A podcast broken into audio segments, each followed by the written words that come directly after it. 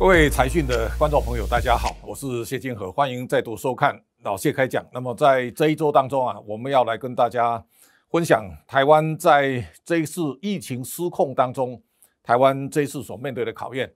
那么在这一段时间，大家看到我们在五月十五号呢，由行政院长苏贞昌呢召开内阁首长，那么临时紧急记者会议上，他宣布台湾进入三级的警戒。那么我在今天的脸书啊跳出。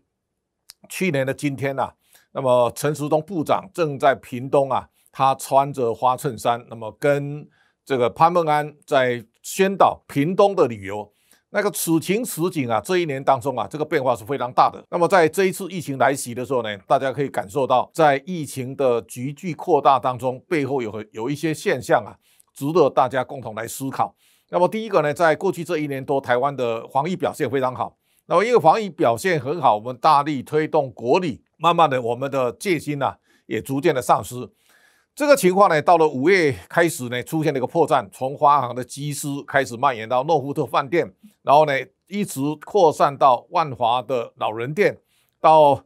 这个泸州的狮子会长染疫，然后呢，罗东的游乐场。那么这个一路的扩散以后呢，我们就真正进入到社区感染的状态了。所以到五月十一号的时候呢，全台确诊病例从二十三十开始起跳的时候呢，变成两百三百啊。我相信岛上大家都非常惊慌。台湾进入三级之后呢，现在看起来延迟到六月十四号。那么在这将近一个月的时间啊，大家要面对过去在生活上从来没有面对过的考验。我在这一期的财讯的社论特别提到。全台一命，然后呢，在患大难中见人心也，就是这一次疫情考验的时候呢，我们第一个呢，大家都知道这个叫全岛一命，全岛一命呢，所有人都在为台湾加油。大家都知道，在这一段时间呢、啊，大家从国际媒体的报道，大家对台湾有很多的批评，现在连北韩的媒体啊，都告诉大家说，台湾因为太松散、太骄傲了，那么出现了破洞。那么包括彭博他也说啊。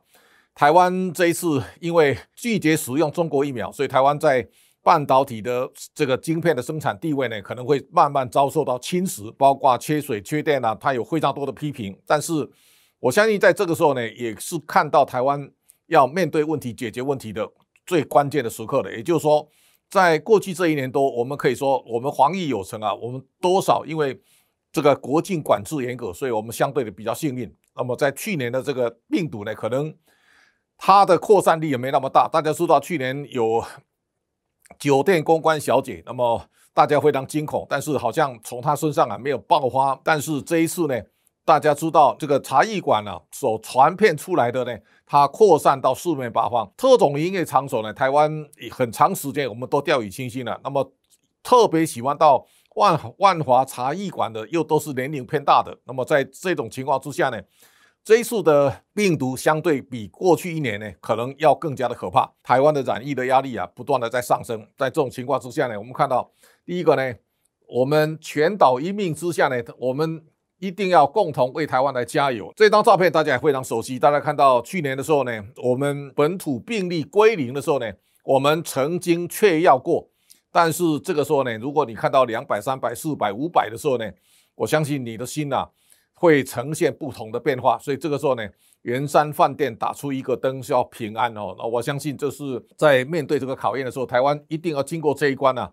才能够得到大家的肯定。我们可以看到，国人啊，基本上大家是比偏比较守法的。所以你看到，当疫情在全世界蔓延的时候呢，你看到美国有非常多人他不戴口罩，但是台湾不戴口罩是会罚钱的。那么台湾人相对比较有约束力，所以你看到在五月十五号。宣布三期戒备的时候呢，台北非常多的闹区啊，突然之间啊，人潮几乎都没有了啊。确诊病例超过两百人的时候呢，台湾民众自动封城，这跟日本啊超过七千人，街上还有很多人，完全大相径庭。所以这个时候呢，台湾得到日本的媒体高度的肯定，这是我们看到在五月十五号以后呢，台北的街头在当天就呈现一个真空静止状态，大家也非常的惊叹。那我也看到。财讯我们用的漫画的巴奈顺子，他也讲到，现在台湾最美的风景是路上没有人，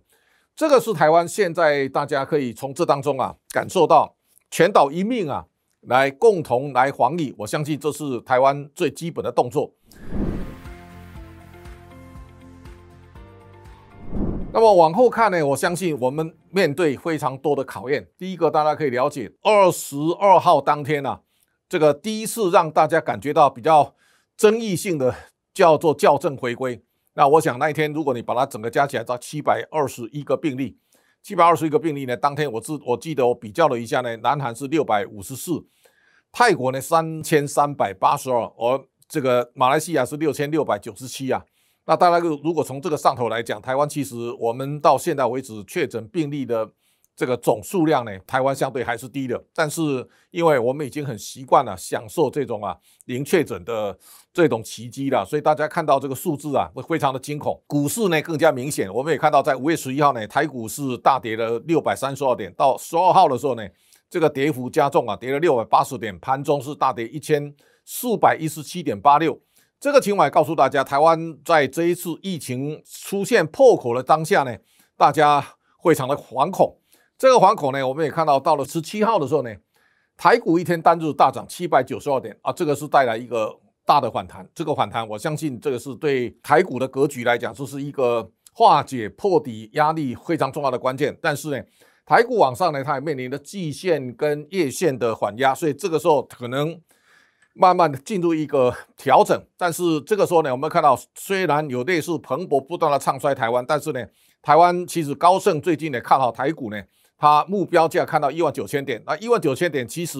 在疫情之前啊，我看到包括李宗浩先生啊，包括杜金龙诶，包括张喜，他们都认为台股今年目标啊大概在一万九千多的哦，那么一万九很可能是台股的相对可能的高点，但是在目前的疫情当下呢，我们要非常注意的，疫情对台湾的整个，它就像一面照妖镜啊。比方说，你现在看到我在史书华的医生的脸书上看，他说全世界确诊人数是一点六亿人，每天增加四十六万人，那过世的人数呢，三百四十六万啊。目前台湾增加现在是五千多哈，台湾每天增加三百多人啊。台湾的检疫人员要大热天包得紧紧哈，流汗流到脱水。啊，这个时候他想说，我们要站在防疫上，大家一条心啊，共同来抗疫。那这一次的校正回归啊，给大家带来非常多的不同的想法。但是大家知道，现在把确诊回归到原来发生的天数呢，我相信这个对大家判断疫情是有帮助的。但是彭博也在批评说，这个校正回归会让人民失去对政府的信心哦。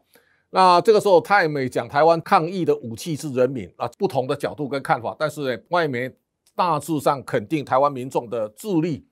那这个时候呢，我们也看到不同的阵营的政党的人士呢，也站出来批评，比方说像国民党的前主席朱立伦在批评校正回归啊。那这个时候呢，其实陈时中部长已经经过很多的他的详细的说明了。赵少康说校正回归是世界级的笑话，校正回归在全球啊。大致上都是一个，我们看到世界的通例都这个样子哈。那我想，当疫情来的时候呢，我特别讲了一句话叫“灾难见人心”。换句话说呢，大家是不是站在同样一个抗疫的一个立足点上来共同面对困难？这是台湾现在全岛一命啊，要非常在意的。我也在脸书上看到有一些啊，对台湾有不同的想法，比方说。大家看到官邸的助攻染疫的时候，我在一个赖的群组，有人在讲说啊，女皇最好染疫，我来开香槟哦。也有人认为台湾越爆越好哈，那么加速两岸的统一啊。那我我相信这个时候就是幸灾乐祸的言论啊，大家要稍微节制的。换句话说呢，现在的抗疫的环境啊，又比一年前呢，我们来的更加的艰苦。那这个时候如果还有人见缝插针，那我相信这是台湾在防疫上非常重大的破口。现在中国正在利用台湾防疫失控的过程当中啊，给台湾更大的压力。最近你知道，我们三个离岛的县市呢，大家希望自己来快筛，同时啊，包括南投县长他希望自己买疫苗。这个买疫苗的动作，其实也告诉大家，当台湾在全世界在买疫苗的过程当中，背后其实有非常多的困难啊。这种困难很多内幕不足为外人道，但是台湾所面对中国的压力呢，其实在全世界啊。是非常巨大的。那么现在像国台办呢，他就透过很多的窗口，用各种手段来逼迫政府要让步。那这个时候其实也大家要稍微想清楚。那么在面对疫情的时候，其实中央防疫中心它面对更大的敌人是中国。你可以看到，在这段时间啊，中国的经济绕境啊，从来没有停止过。哦，对疫苗的采购呢，它应用各种不同的政党人士呢，不断的在施加压力。那这个是台湾其实我们在面对防疫的过程当中啊，新的挑战就是我们对眼前的来自中国压力呢，大家一定要有高度的戒心。我们看到在这一次的疫情的蔓延当中啊，潘世亮先生站出来讲，金华酒店的董事长他说，观光餐饮业濒死。去年的时候呢，这个金华率先啊要求政府利用这段时间啊来代训员工，我想这个是。化解危机一个很好的方法。那么今年这一次的状况呢，在进入三级之后呢，我们可以看到餐厅几乎只能送下外卖哦。这个现在的情况呢是更加的险峻了。那如果这个时间呢延后的话呢，我相信台湾的内需啊会受到非常大的困难。我们可以看到这段时间呢，餐饮几乎都是大家处在一个哀嚎的状态。那么旅游业呢，这一次所面对的情势啊，又比去年来的更加严峻。如果今年持续在恶化，那我相信，可能我们有很多的业者在不堪连续两年的重大亏损当中啊，很可能会退出这个市场。这是大家这一次啊要高度注意的，就是台湾的内需啊可能会受到很大的冲击。那第三个，我特别要呼吁政府，就也就是台湾千万不要再到四级这种最高规格的戒备。如果台湾全岛失控，大家真正进入到封城的状态呢，台湾生产线一旦断裂，那我相信这是万劫不复的一个灾难了。也就是说。台湾在过去这一段时间，企业的营收啊，大概百分之七十二呢从海外而来。如果台湾因为疫情蔓延而让企业生产机制呢都受到延缓或停止，那我相信在全球竞争当中，台湾简直会把这个市场让给其他竞争的国家。这是我们在这一次防疫过程当中啊，念之在之，一定要非常小心的地方。我相信这是全民大家共同要承担的责任，也希望。我们中央政府能够在面对这样的一个危机当中啊，大家痛定思痛。一方面呢，防疫如果真能够把台湾从这一次的灾难中带出颓势跟窘境，我相信现在的政府还是会得到民众更高度的支持。哦，第二个呢，我们利用这段时间呢，能够把水库清淤，把它弄得更干净。那么等到大水来的时候呢，我们让水库的容量啊有更加的充沛。那台湾在面对干旱的一个关键时刻呢，我们有没有办法能够？让这场危机度过。第三个呢，停电也让大家对台湾的未来非常的惶恐。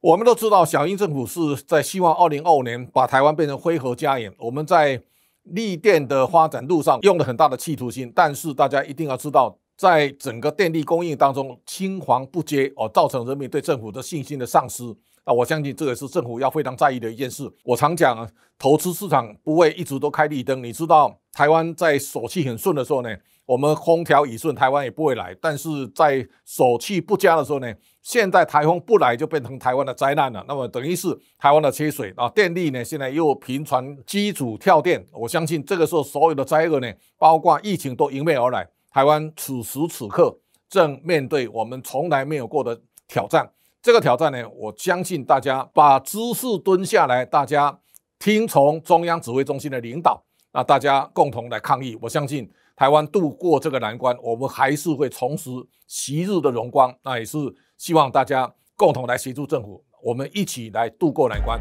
今天的老谢开讲到这里告一段落，下一周同一时间，请大家继续收看。